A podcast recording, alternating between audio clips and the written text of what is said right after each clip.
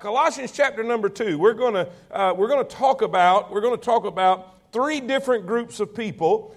We covered the first one. I'm just going to do kind of a brief review on that from last week, and then cover the other two tonight of the false teachers and what they were trying to pull off with the Colossian church there. And then we're going to try to apply a little bit of how some of the elements of their false teaching we still deal with today. If that makes sense, say amen.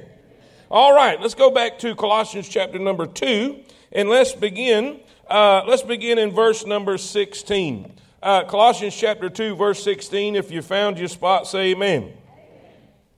Let no man therefore judge you in meat or in drink or in respect of a holy day or of the new moon or of the Sabbath days, which are a shadow of things to come, but the body is of Christ. In other words, those ceremonies was the shadow. Jesus is the substance.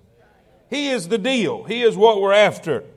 Let no man beguile you of your reward in a voluntary humility and worshiping of angels, intruding into those things which he hath not seen, vainly puffed up by his fleshly mind, and by not holding the head, from which all the body by joints and bands have nourishment, ministered and knit together, increases with the increase of God. Wherefore, if ye be dead with Christ from the rudiments of the world, why, as though living in the world, are ye subject to ordinances? Touch not, taste not, handle not, which all are to perish with the using, after the commandments and doctrines of men. Verse 23, which things have indeed a show of wisdom in will worship and humility and neglecting of the body, not in any honor to the satisfying of the flesh. Let's pray, and we'll get started tonight. Lord, thank you so much for the privilege and the honor it is to be in your house.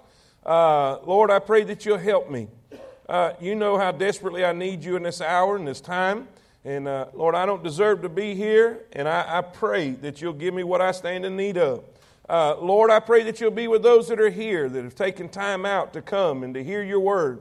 I pray that you'll bless them and help them, encourage them.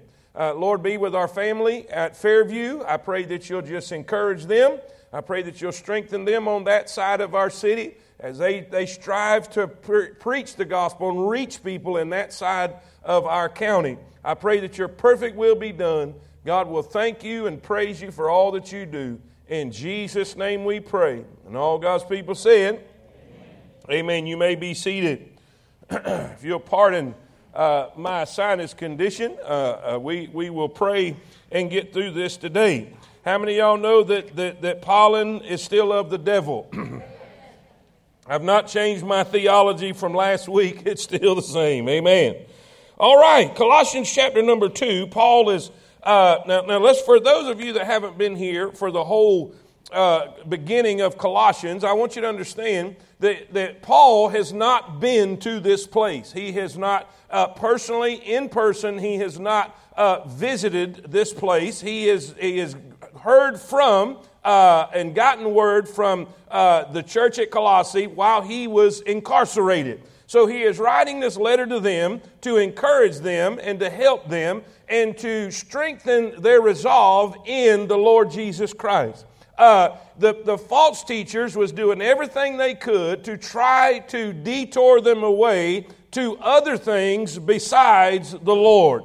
And the main point and the main purpose of this study is to know that Jesus is enough. Say that with me.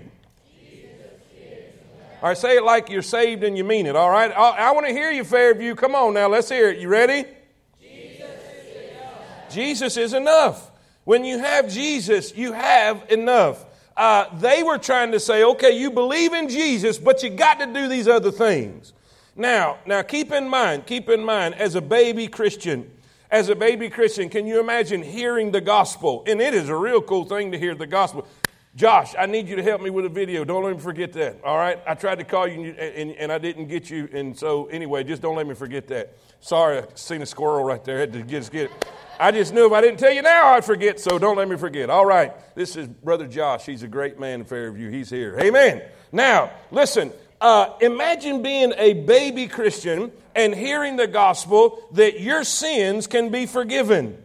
And that no matter what you've done, if you will put your faith in Jesus Christ, what Jesus did on the cross would be sufficient and would be enough for you to be forgiven and you to make it to heaven. How many of y'all would be excited about that?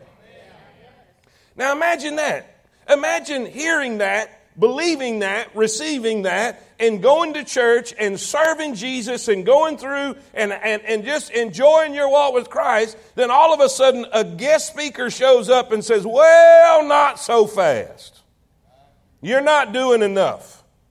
You don't have everything that you need to have. I know you thought you were okay and you were saved, but you need to do some of this other stuff. You see where we're going with this? This is what was happening. And it was destroying their confidence.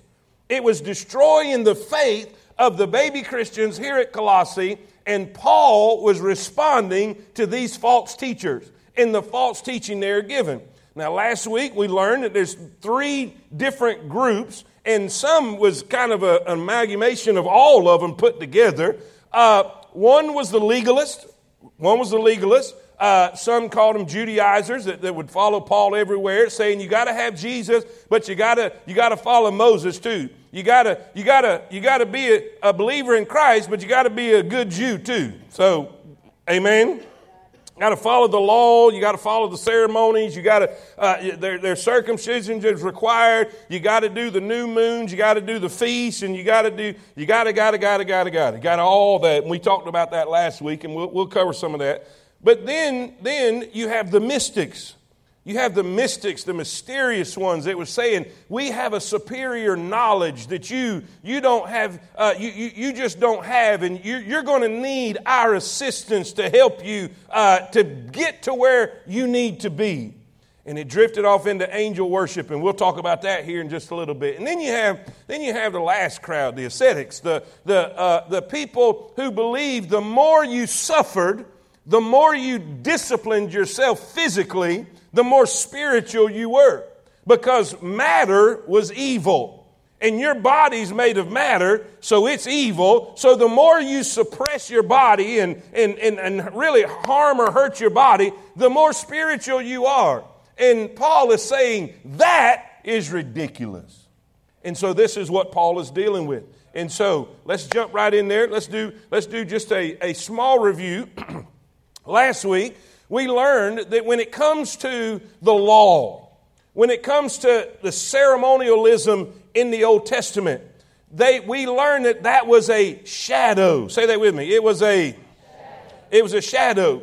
A shadow is just something that's cast from something that's coming. Are y'all with me?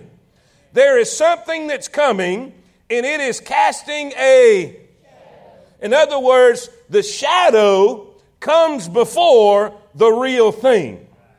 Does that make sense? All right. He is saying this, that the Old Testament law, the Old Testament ceremonies, the Old Testament way of doing life was just a shadow of Christ. Christ is the substance. Everything was to point you to Christ. The way they worshiped pointed them to Christ. The way they had to bring sacrifices, the Passover, the feast, the way they camped was in the shape of a cross. Everything was pointing to Christ. And he said this, once you have the substance, you don't need the shadow. And I illustrated it last week. Why in God's name would you, listen, if you had your sweetheart standing beside you, why would you be hugging her picture? Are y'all with me? Why? This is the shadow. This is a picture. Everything in the Old Testament was a picture of what was to come. It was God the Father showing you what was to come or who was to come specifically, and that was the Lord Jesus Christ. Say amen. So when you got the real thing, you don't need the shadows. You don't need the ceremonies. You don't need all that was required. That matter of fact, he said that has been done away with. If you're with me, say amen. Now, so for y'all that didn't have the answers, verse A, the teaching he shares. He's talking about the basis for our freedom. It's found in the Lord Jesus Christ. He fulfilled all the law. And by the way, let me just throw this in. The law was not given to help you do right.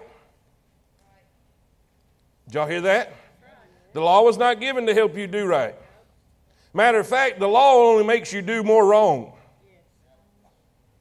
It instigates wrong. It stirs up your flesh. Let me prove it. What's the first thing you do when you walk by and see, don't touch wet paint? Or do not step on the grass. 55 miles an hour. For all you self-righteous people who's never stepped on the grass. What does it do? It just stirs it up in you. How many of y'all figured out there's not one single law that's been made that's kept you doing the speed limit? It can't. And you know the same principle applies. Not one single. Okay. Let's prove it. Let's just take it right out the Bible. Y'all don't like the grass and the paint or the speed limit. How about this? How many of y'all have ever told a lie? If you don't raise your hand, this is your first time. Come on. I want to see it. Raise them up. How many of y'all know that there is a law that says thou shalt not? Did it keep you from lying? No. Do you know what it was for? It wasn't to keep you from lying. It was to show you you're a liar. Or more specifically, you're a sinner. And you see, you need to know you're a sinner because you will not seek a Savior till you realize you're a sinner. Are y'all with me? Just like we won't go to the doctor till we feel sick. Do y'all hear me? But see, what they're trying to do is say you have to follow the law because the law is conducive to salvation. And Paul is saying the law has nothing to do with salvation but to tell you that you need to be saved. And Paul calls the law a schoolmaster. It's to teach you something. What? You're a sinner. You have fallen short of the glory of God. You need Jesus.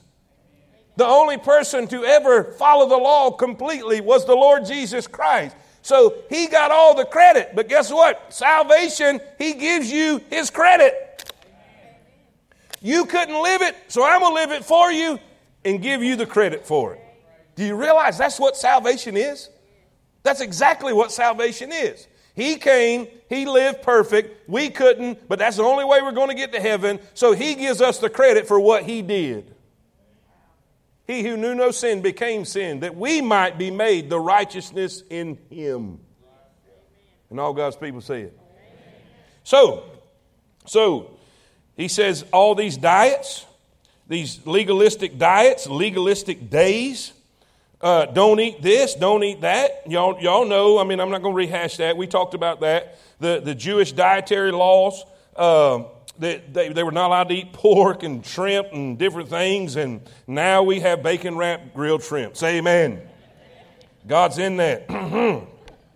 When me and Dad went to Israel, we were sitting at, we were starving to death, man. We was at the motel, and we just, it was late that night. We just wanted pizza, and we was going to order a pizza, and even today, you know, some things are kosher. Not, we wasn't about to get a pepperoni. Say amen. Even though I said, well, how about hamburgers? And nope, you can't mix dairy and meat. You can't put hamburger and cheese on the same pizza. I said, how about you put hamburger in this box and cheese in this box, and I'll get it when they get here. Amen. That wouldn't fly neither. Amen. But what are these people teaching them? You got to keep doing that. You got to believe in Jesus, but you got to keep doing this stuff too. In other words, let's just say it plainly. They were telling them Jesus was not. Does this make sense now? And so Paul is fighting these legalistic people. He said, don't worry about the diets. Don't worry about the legalistic days, the feasts, the new moons, the Sabbath days, The Sabbath days was for the Jewish nation only. If we wanted to have church on Saturday night, we could have church on Saturday night. We looked at all that last week in detail, so if you want to know more about that, go back and watch that. We could have it on Friday morning. We could have it on Wednesday afternoon. It does not matter. We have freedom in Christ. Amen. Now, the truth is the law was given to show us our need for Christ. It is just a shadow. It's just a shadow. Verse 16, he said, "Let no man therefore judge you in meat or drink or in respect of the holy day or the new moon or of the Sabbath days, which are a," everybody say it, "which are a shadow of things to come, but the body is Christ." All right, now let's jump in where we stopped last week. Verse 18. Verse 18. Let no man beguile you of your reward in a voluntary humility and worshiping of angels, intruding into those things which he hath not seen, vainly puffed up by his fleshly mind, and not holding the head, from which all the body by joints and bands have nourishment, ministered and knit together, increaseth with the increase of God. Now, if you want to divide up in your Bible so you can tell which people he's talking to and which verses, verse 16 and 17, he's talking to the legalist, okay? In 16 and 17, he's talking to the legalist.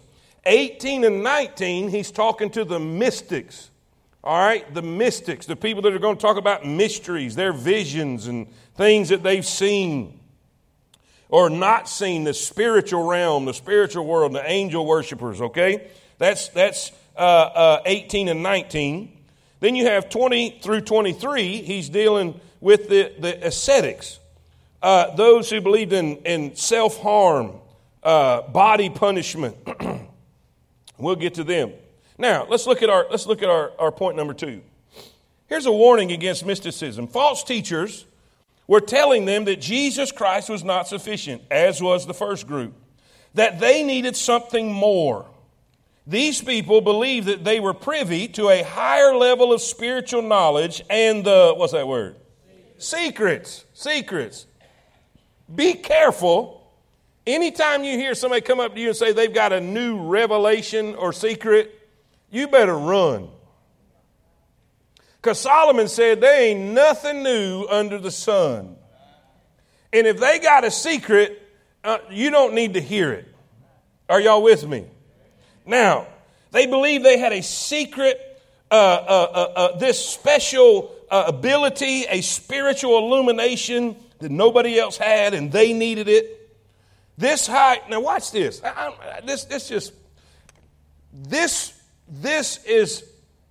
We see this today, especially in Catholicism, where you can't get what you need from the Scriptures or Christ. You need my help. And Catholicism said, you need the Pope. You need the church to help you understand. Now, there's nothing wrong with teachers. God gave us teachers. God gave us this. But listen, you can take this Bible and the Holy Spirit and go to a deserted island and find out what the Word says. Because the Bible says He has sent the Spirit to be our teacher. Are y'all with me? But once again, man is trying to take your dependence on Christ away and put it on other men. Are y'all with me? Say amen. In the Hispanic Church Sunday, we were there and they had questions. And one of the questions, I went to respond to the question, and I was just going to tell her the answer. And it was like immediately the Holy Spirit said, take her to the verse. Take her to the verse. So I took her to the verse, and it dawned on me. Why am I taking her to the verse? Because when somebody asks her why she believes what she believes, she don't need to say it because the preacher said so. She needs to be able to go to God's Word in the book, the chapter, and the verse, and said, because God said. Preachers are a dime a dozen. They'll come and they'll go. Churches will come and churches will go. But God's Word is the only thing that endures forever. Are y'all with me? And so don't believe what the preacher said just because the preacher said it. Don't believe what any church or denomination says just because a church or denomination says it. What does God's word have to say? Not a false teacher. Are y'all with me? Say amen. Look, this higher hidden truth was beyond Jesus Christ in the word. In other words, your salvation that you have in Jesus, the scriptures that you have in your hand, they're not enough. You need to know what we've got to tell you. Do you see how this is working? You got to have this extra wisdom that only we have. These heretics formed an elite exclusive group that disdained unenlightened and simplistic Christians. They effectively beguiled some Christians and drew them away from confidence in Christ alone. Mysticism may be defined as a pursuit of a deeper or higher subjective religious experience. It is the belief that spiritual reality is perceived apart from the human intellect and natural senses.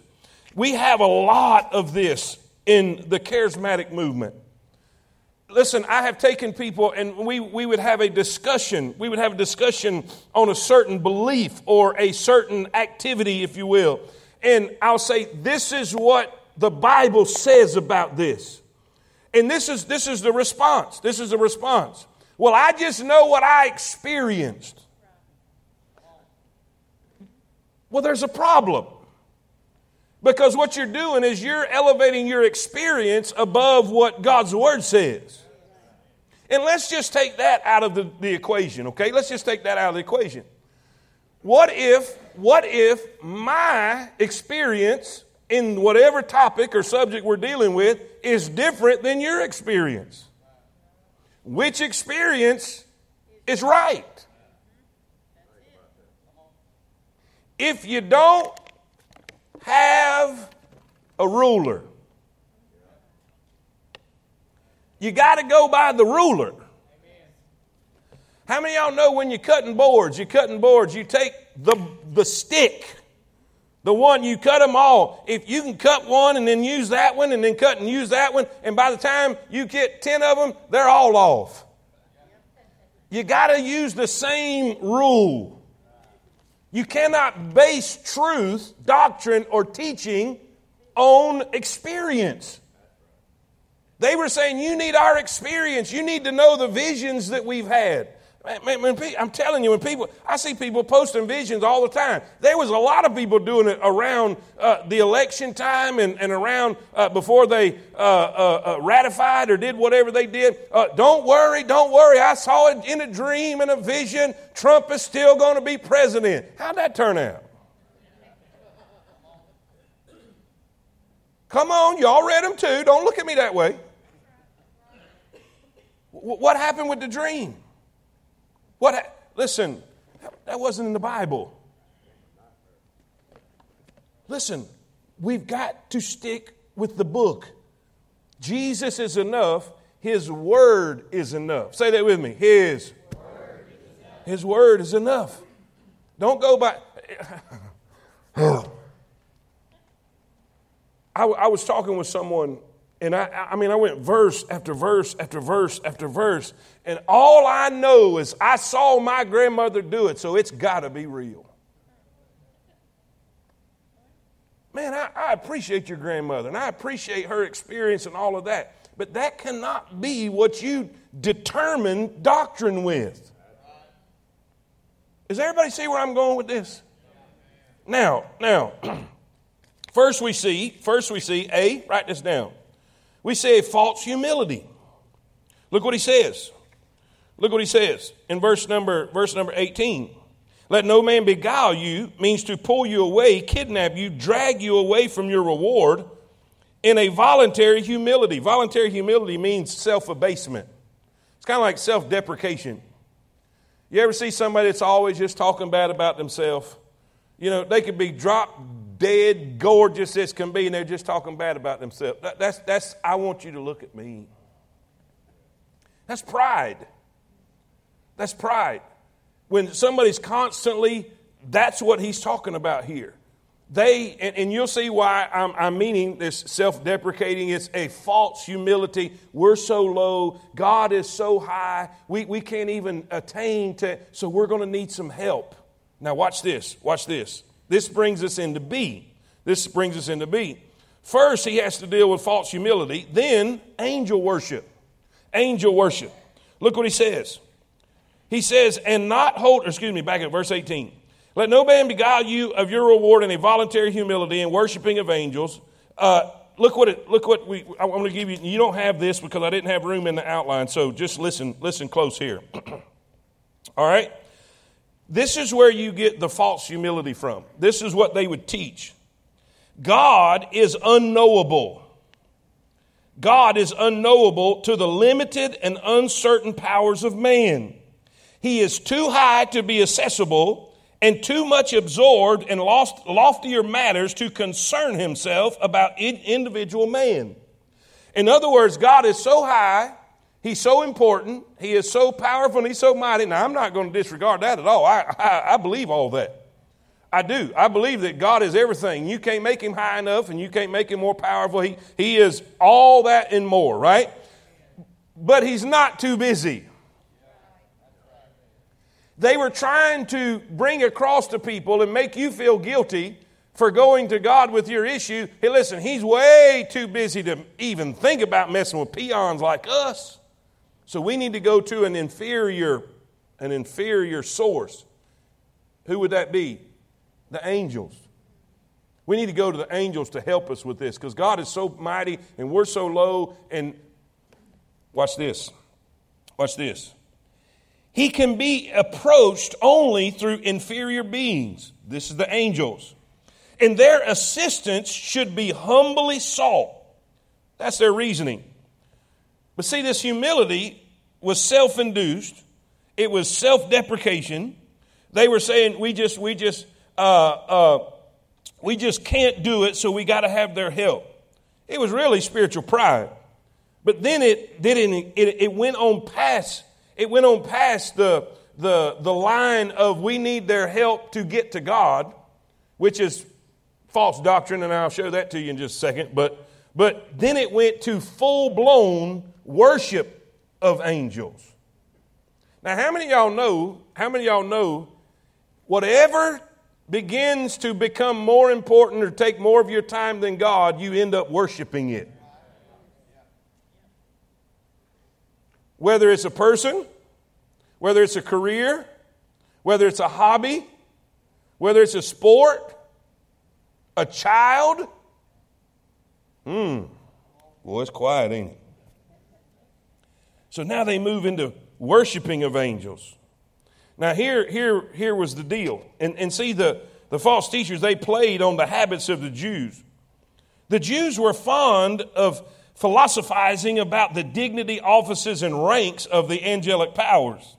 Many held the opinion that they were messengers who presented our prayers to God. In other words, these false teachers were telling them, it's the angels that bring your prayers to God. The false teachers made the most of the authority they could derive from Jewish sources. They would tell how the law was given by the disposition of angels. The angels conducted the Israelites through the wilderness and on various occasions appeared to patriarchs, prophets, and apostles. They would dwell on the weaknesses of man and his distance from God and insist that homage should be paid to these angelic messengers as necessary mediators. But how fatal this has been in the influence through the centuries to the point it became idolatry. Michael the archangel was worshipped late into the 2nd century. Listen, what about not just praying to angels, but praying to past saints? How about this? Mary. I was listening to a radio program, and they were talking about, said, well, Protestants just don't understand. We're not worshiping Mary, which is false. I've seen it. We're not worshiping Mary. We're just calling on Mary and the saints that have gone on to heaven to help us in our prayers. Not one single verse in God's word says to do that. Let me show you what God's word actually says. Guys, y'all got them verses? Brother Chris, watch this. John 14:6. If you look on your screen there, guys. If you look on your screen. John 14:6. Jesus saith unto him, I am. Now who's speaking? Jesus. I am the way, the truth, and the life. Now everybody read it. Even you at Fairview, y'all help me read right here. Watch this. Jesus said, no. So in order to get to God, how do we get there? Through Mary? No. Through Stephen? No. St. Augustine? No. Michael? No. Gabriel? Who? Jesus. Jesus. That's what it says, right? Watch this. How about this one? 1 Timothy 2:5. 1 Timothy 2:5.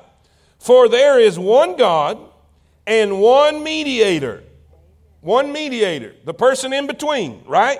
One mediator between God and men, the man who? Christ Jesus. So who is helping us get to God?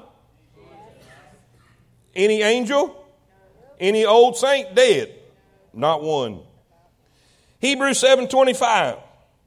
Wherefore he, talking about Christ, is able to save them to the uttermost that come unto God by him, seeing he, this is talking about Christ Jesus, he ever liveth to make, say it with me, to make for them. You know what that means? Praying for you. Y'all with me? Not one angel, not one saint, nobody but Christ. Now I'm giving you verses. I'm not telling you what a church tradition is saying. I'm telling you what God's word is saying. Are y'all with me? 1 John 2:1. 1 John 2:1. My little children, these things write I unto you, that ye sin not. And if any man sin, we have an advocate. Now, advocate, just think about the word ruler. Someone who represents you. If you go before a court and you have a judge there, you have somebody to represent you. Does that make sense? Somebody goes on your behalf. Man, that was one of the first times I ever been in a courtroom. In court cases, when I come here, I'd never been in a courtroom until I came to Coleman, and somebody in the church wanted me to go. I don't do that, by the way. Don't ask me to do that no more. If your character needs me as a character witness, your character ain't good enough. Say amen.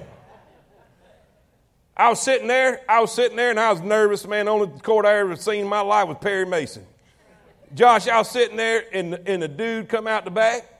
He looked like he was this wide and this tall. It was Judge Cheney.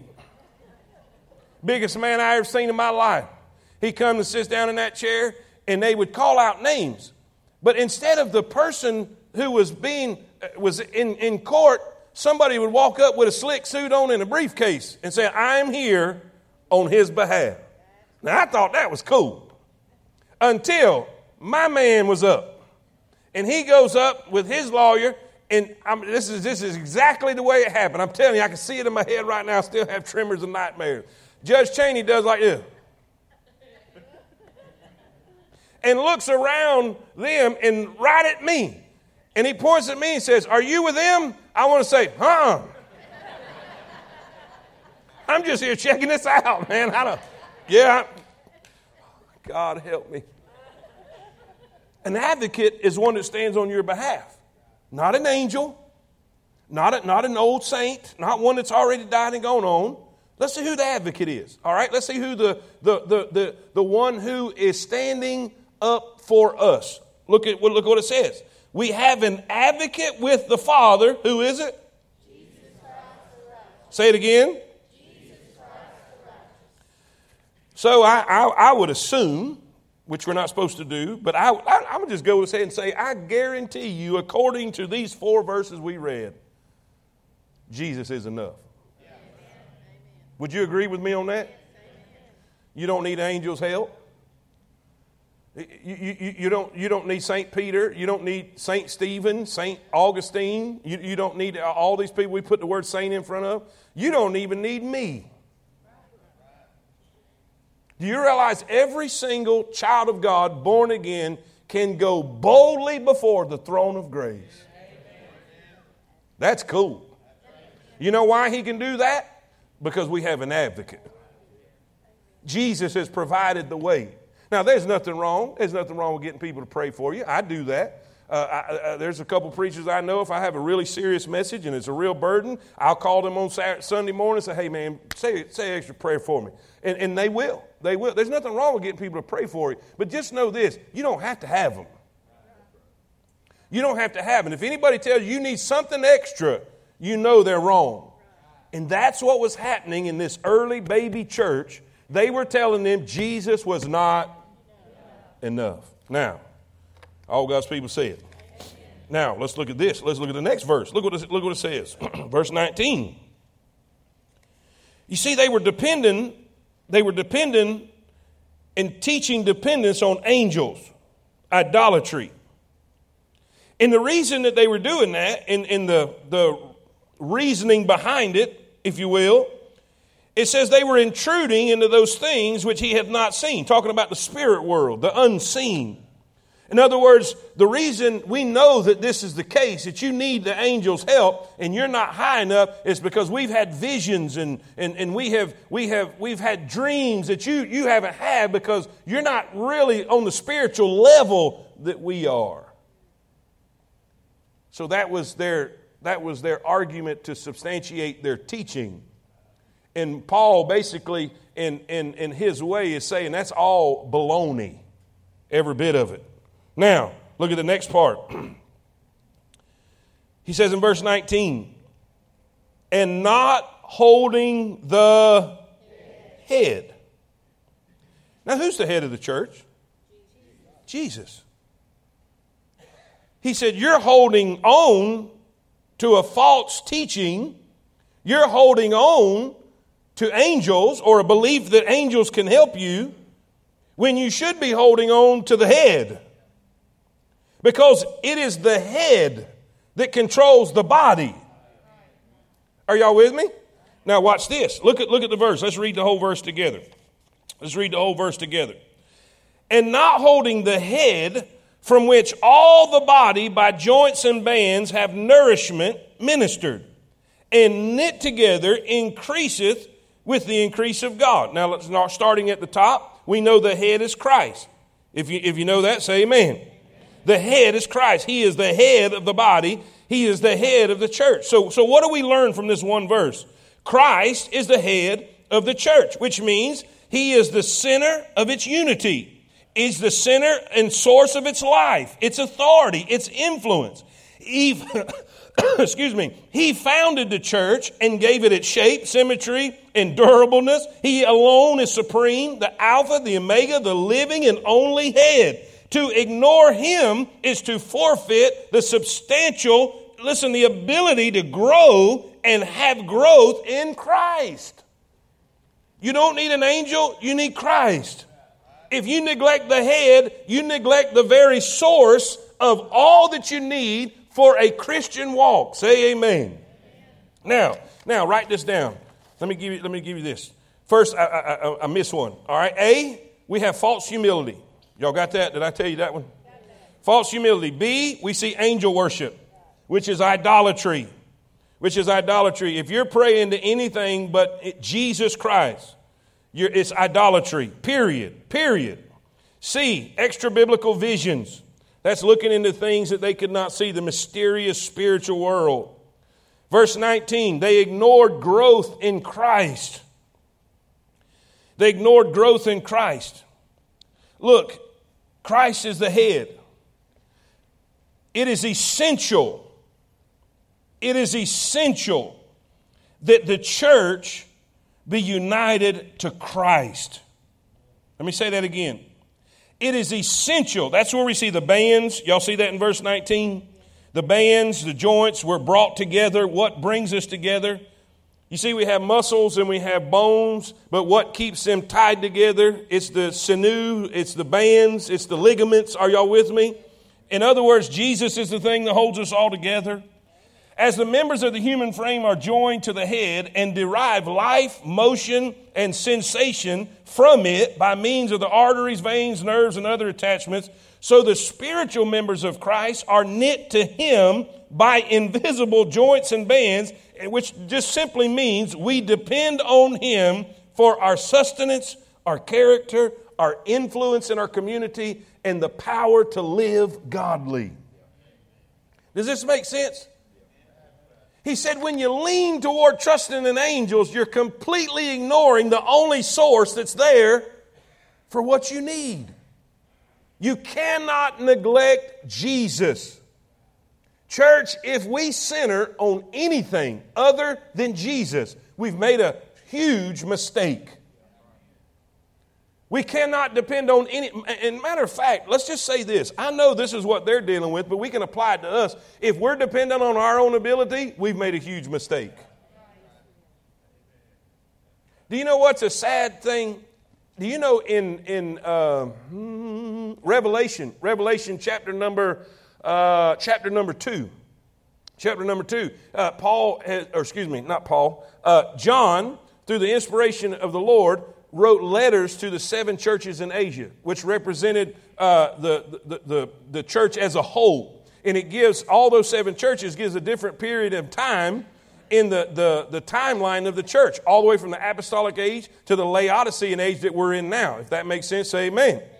In the very first one, do you know what he told them? He said, man, you're working hard. You're not putting up with sin. You're doing this. You're laboring. He made a list that every pastor would be proud of. But then he said, but I have somewhat against thee. I have somewhat against thee, because you've left your first. In other words, you're doing what you're doing out of obligation and not adoration.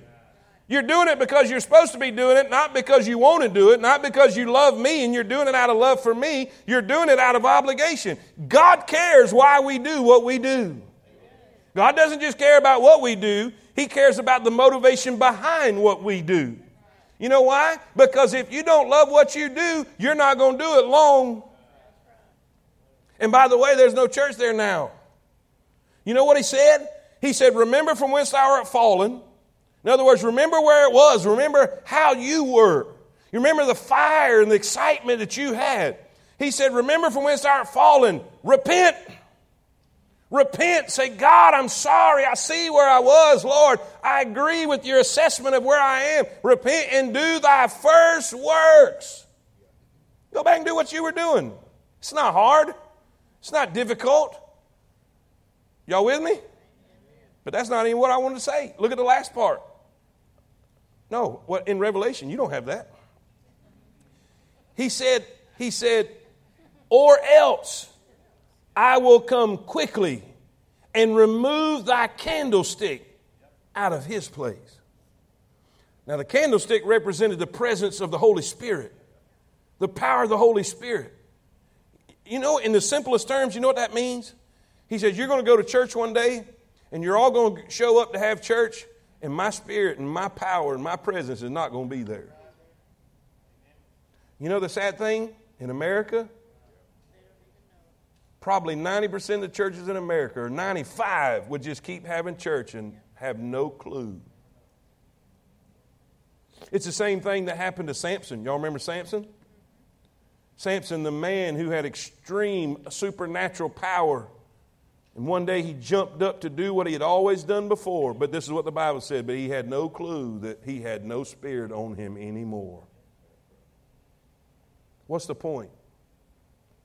If we're not dependent on God for this big project, if we're not dependent on God to win souls, if we're not dependent on God for our needs, our marriages, our ministry, raising our kids,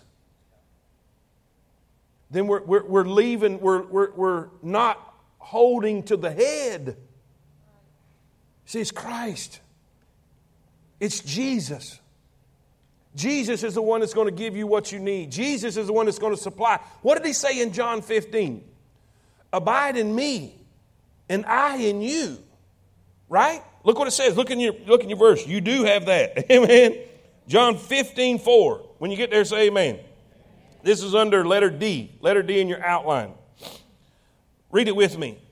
Abide in me. Can we say that would be holding on to him? Abide means to hang with, spend time with. All right? Say it with me.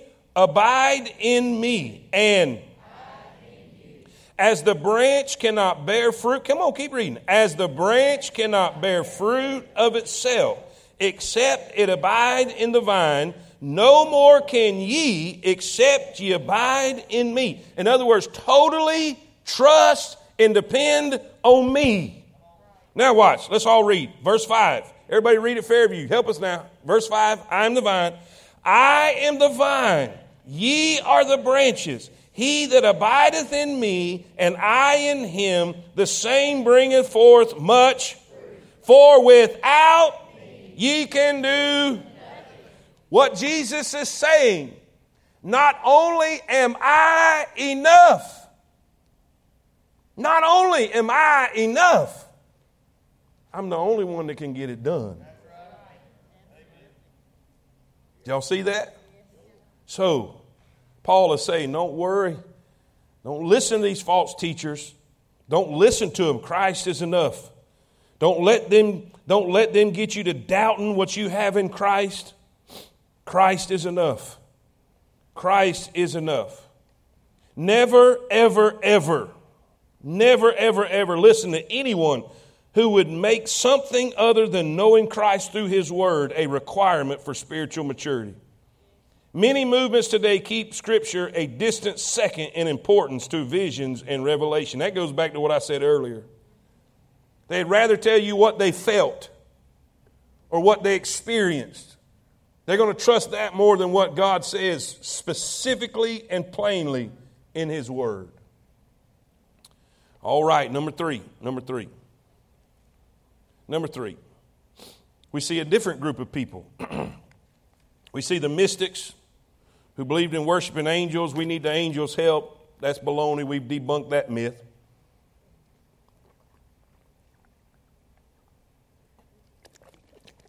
We only have one mediator. What's his name? Jesus Christ. Amen. Look in verse 20. He says, Wherefore, if ye be dead with Christ from the rudiments, what did we say rudiments was last week? It's the elementary things, the simplistic things, the very beginnings. All right? The rudiments of the world. Why, as though living in the world, are ye subject to ordinances? Touch not, taste not, handle not, which are all to perish with the using. In other words, if you ate a pork sandwich, it's going to perish. It's going to perish. It's going to go and it's going to go through and it's going to go into the sewage and out to the draught. Jesus said that. He said, it's not what goes in. It's not what goes in that condemns you. It's not what goes in that will cause you to be sinful. It's what comes out of your mouth. Out of the abundance of the heart, what? The mouth speaketh.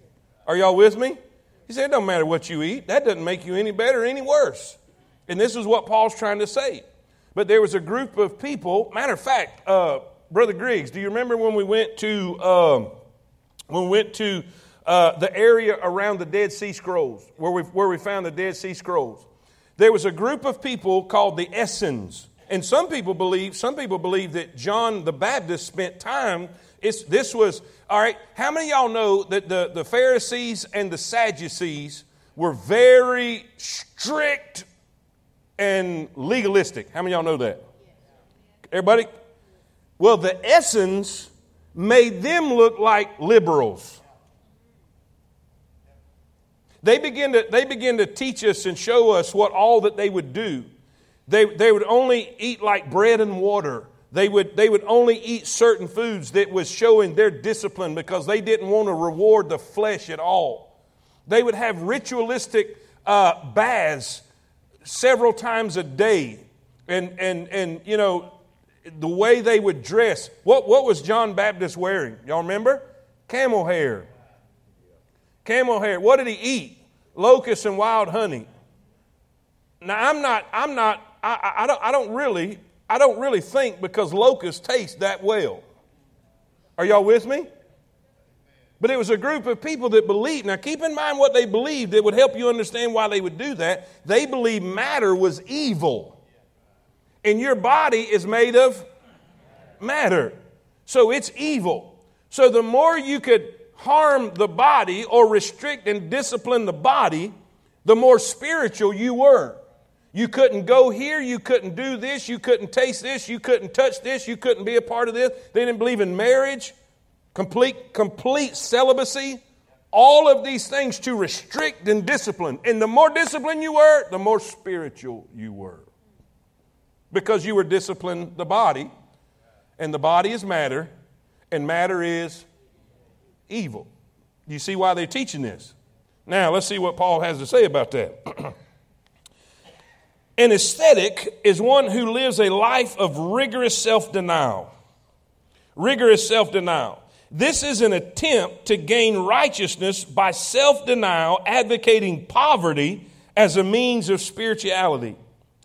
Ascetic practices were popular during the Middle Ages, wearing hair shirts next to the skin, sleeping on hard beds, whipping oneself. That was actually a religious routine. You would actually whip yourself, some with thorns, to discipline yourself and cause yourself to get the flesh under subjection. How ridiculous. Listen, you could starve yourself to death, guys, and walk outside and a woman walk by half dressed and you're still going to have a problem. Because none of that stuff controls the flesh. Nothing you can do on the outside can control the flesh. It's what happens on the inside in the power of the Holy Spirit. Are y'all with me? Say amen. Now, they believed in punishing themselves, going without food or going without sleep deprivation for extended periods of time. You would see, and a lot of monks and monasteries picked up bits and pieces of this down through the years. And didn't believe in any kind of comforts at all, any kind of things that would make life easier, if you will. But first he tells about our spiritual position. Verse 20a, write that down. Hurry, write that down, hurry. Our spiritual position in verse 20. We're dead with Christ. We're not only dead with Christ, but we're alive with Christ. All the laws, all the rudiments, all of this, thou shalt and thou shalt not, all of that stuff was nailed to the cross. He covered it all. We're living in Christ. We're living in Christ.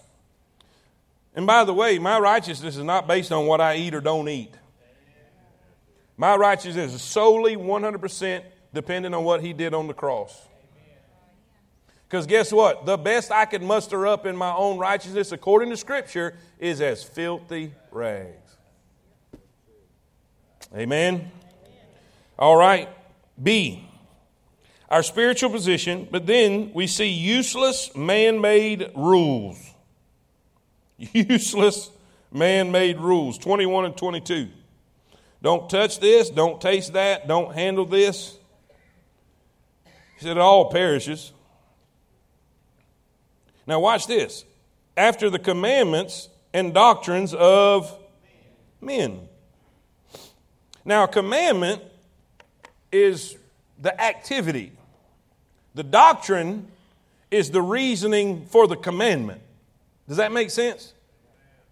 In other words, the rule they made up for you to follow, that they would teach a certain teaching. For instance, discipline your body. The teaching would be your body is evil. It's matter. You see what I'm saying? And so Paul is fighting their rules they're making and then their teaching about the rules. Jesus had the same problem. How many times did Jesus get in trouble with the Pharisees and Sadducees because he broke their rules? Not God's. God never broke a commandment that was God's. But he busted theirs all to pieces every chance he got. Every time he could, he did it. And then he told them, he said, by your man-made rules, you're making the actual truth of none effect by your tradition. Are y'all with me? Man-made rules don't work. And guess what? They really never went away. I grew up in a movement that had tons of man-made rules. Ask my father. Can't do this, can't do that. If you do this, you're not spiritual. I know of a preacher in a big revival meeting, camp meeting really, tons of people, packed house, had all the preachers stand up. You know, which is not unusual in a Baptist camp meeting because, you know, a lot of times they'll have all the preachers stand up and introduce who you are, where you're from, you know, and all that kind of thing. And you know, nowadays you got to say, if you're a male preacher, stand to your feet, you know, which is, anyway, you just have to get it back then. But, and had them all stand up. And then he said, if you own a TV, or if you don't own a TV, you can sit down. And so all the preachers that had a TV were still standing. And he said this, ladies and gentlemen, this is why we don't have a revival in America. In other words, you're not godly or spiritual if you got a TV. That's a man-made rule, guys. Now, if you don't want one, don't have one. But don't make it a commandment. Now, can they be ungodly? Absolutely. Can they be a problem? Absolutely. Do we need to probably throw them out? Probably so. But you can't stand behind a pulpit and make a command. You see, I'm just trying to apply it to today so you can understand. Man-made rules are useless. Everybody say it with me. Man-made rules are useless. They're useless. See. It presented a false appearance of spirituality. Verse 23. It says, which things have indeed a show of wisdom and will worship and humility and neglecting of the body, not in any honor to the satisfying of the flesh. In other words, it didn't do you a bit of good. You're no more spiritual if you did. You're no more spiritual if you didn't. Asceticism might make a person appear spiritual because of its emphasis on humility and poverty, but it serves to only gratify the flesh. It is a vain attempt to appear more holy than others. That's what that means. Preacher, what's the point? The point is this. You cannot judge a book by its cover. Just because a woman has a dress slammed to the floor and to her chin doesn't make her no more holy than the one sitting beside her. Just because the guy talks about Bible verses and puts Bible verses on, I'll be honest with you people. I know some stuff and I know some people. And when I see them post some stuff on Facebook, it takes all of the Holy Ghost in me not to just post in big, bold letters. Seriously? Seriously. Don't judge somebody's spirituality by what they do or don't do. And I'm not talking about bar hopping and getting drunk. No. I'm talking about, you know. I don't have to rehash this whole thing. Just because they sit in the front pew and carry a Bible that big, you can't judge their spirituality by that. Listen, let's trust in Him. Let's trust in Christ. He's enough. Don't let anybody ever try to damage your confidence that you have what you need when you have this book and you have Him as your Savior. And all God's people say it.